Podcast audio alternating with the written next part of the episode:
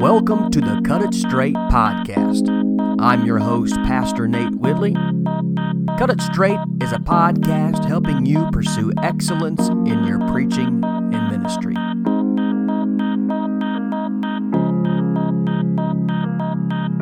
In this episode, we're going to take a break from our current series, and we're going to look at 8 principles to help you cut it straight. Thanks for tuning in.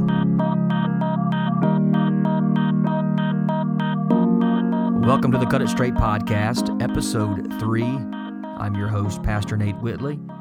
In today's episode, we're going to look at 8 principles for cutting it straight, or how we could rightly divide the word of truth. When the preacher, the teacher, the man of God prepares a lesson, a sermon, or a series of sermons, it's very important that he take the right steps to rightly interpret the word of God. 2 Timothy 2:15 says, in the King James Version, "Study to show thyself approved unto God, a workman that needeth not to be ashamed, rightly dividing the word of truth." Stephen J. Lawson says this, quote, "Rightly dividing the biblical text is what undergirds rightly preaching the biblical text," end quote. This is what Charles Spurgeon, the great prince of preachers, says, quote, "Be masters of your Bibles, brethren. Whatever other works you have not searched, then search them, but be at home with the writings of the prophets and the apostles," end quote. Output requires intake. In order for you to preach or teach, you must first become a student of the Bible. Take in large amounts of Scripture. Read from Genesis to Revelation over and over again. Be familiar with your Bible. Break it in. Know where things are at. Then read one Bible book over and over again. Get familiar with each individual book of the Bible, whether it's from the Old Testament or the New. You can't teach or preach what you do not know. The word study in 2 Timothy 2:15 in the Greek is spoudazo, which means to make diligent or to be diligent, to make every effort to present oneself as approved unto God. Every preacher, every minister is to make every effort to take the pains to be zealous and eager in the study of the Word of God. The result is to rightly divide, cut it straight, the word of truth. Rightly divide, which we talked about in our first episode, means to interpret or to analyze properly. The man of God's to cut it straight. He's to make sure what he is saying is backed by correct interpretation of Scripture. You are to make every effort to rightly handle Scripture. Study and preparation is hard work. Paul calls it being a workman. The man of God labors in the study so he can serve the people in the pulpit. This is no light work. This is not for the lazy. Sermon prep requires diligence. Rightly interpreting Scripture requires taking the pains to make sure your interpretation is correct. Because you're doing this as one approved unto God, what you preach is going to be required of you. You will give account for handling God's word. There is to be a great seriousness and gravity to our study. The technical term for this is called hermeneutics. There are a lot of great resources on how to rightly interpret Scripture. There are a lot of great books on hermeneutics, and I'll try to put some of those in the show notes. But I want to give you 8 principles for cutting it straight today. Number 1, consider the context. The man of God must study the context of the biblical text. Start by noting the larger context and then proceed to the immediate context. Where is the text found? Is it the Old Testament or the New Testament?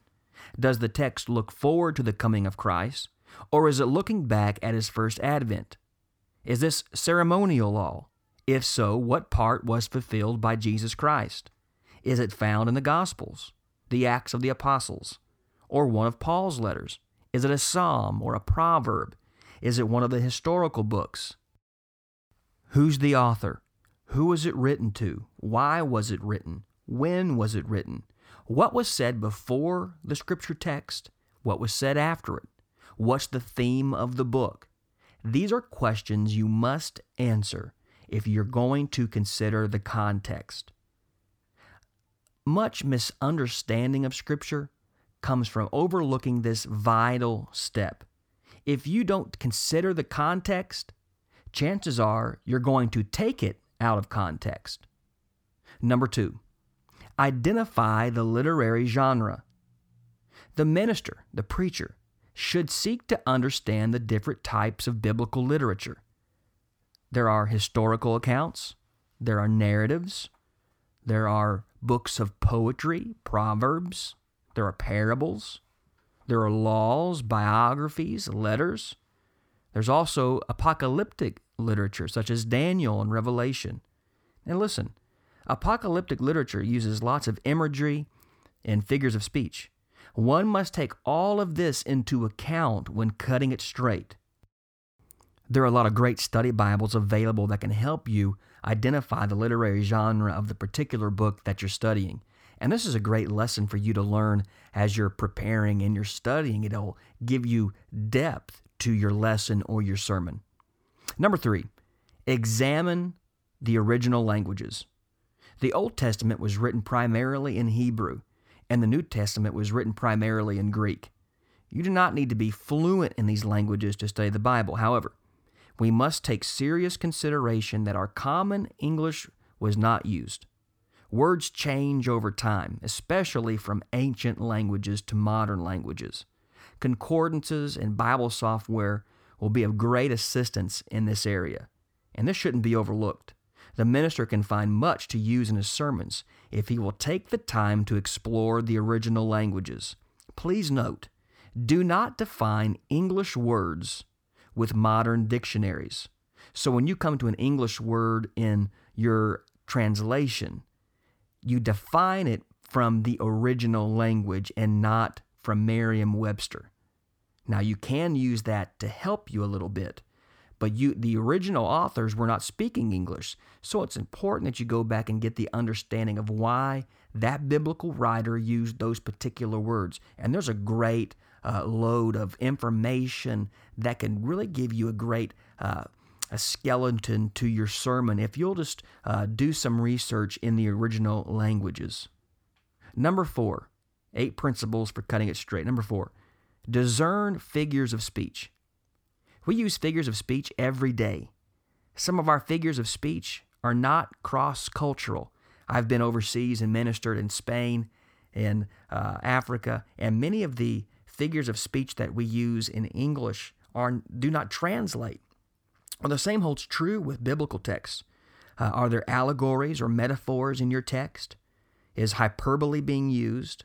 Are there word pictures being used? What type of imagery might be conveyed in the text? Look for words such as like or as. These will help you indicate whether or not you're dealing with figures of speech. And it's very important that if you're dealing with figures of speech, that you understand what that meant in that culture. And number five, research the history. It is imperative that the man of God study and research the historical context of the passage. The background must be explored and other resources consulted. Time plays an important factor in reading the Bible. There are thousands of years that have surpassed from when the Scripture was originally written to now. So it's important that you research the history, study the governments, the social backgrounds, the political climate, and so forth. Where is the biblical text located within redemptive history, before Christ or after His first coming? So it's important you research the history, and this will help add flesh to the skeleton of your sermon.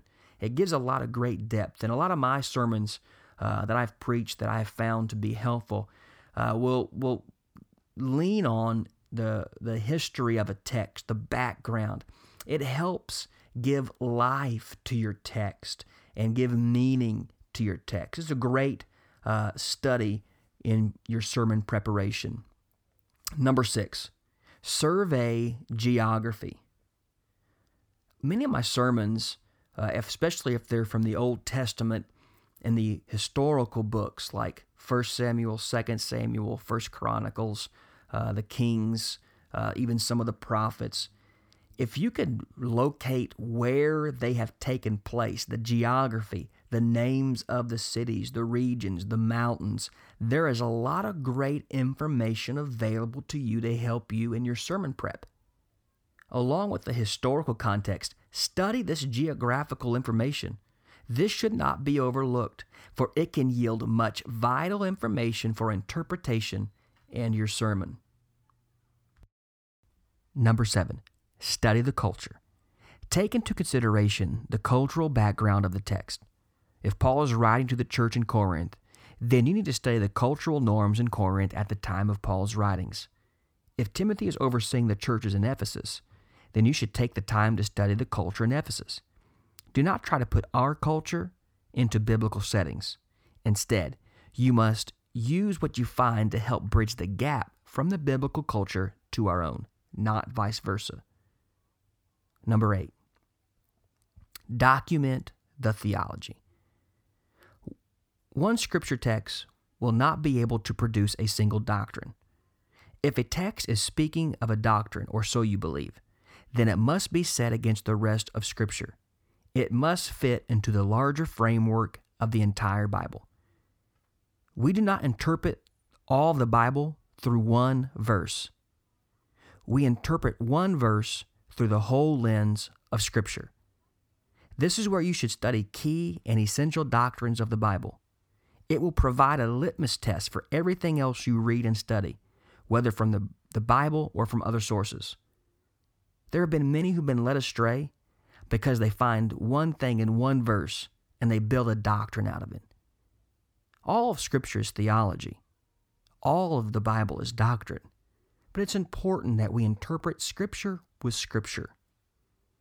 And you'll help yourself rightly divide the word of truth. You'll cut it straight if you'll follow these 8 principles. Let me go through them one more time. Number 1, consider the context. Number 2, identify the literary genre. Number 3, examine the original languages. Number 4, discern figures of speech. Number 5, research the history. Number 6, survey geography. Number 7, study the culture. And finally, number 8, document the theology. These are 8 steps, 8 principles to help you cut it straight, to prepare your sermons, to prepare your lessons. If you will do this and you'll take the time and you'll make the effort, you'll be one who's approved of God. That's what Paul says in 2 Timothy 2:15. If you'll study, you will show yourself approved unto God, and you'll be a workman that doesn't need to be ashamed because you have rightly divided the word of truth.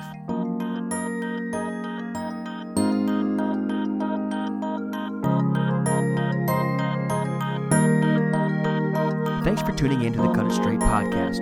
We'll continue our series, 12 Marks of the Man of God, in our next episode.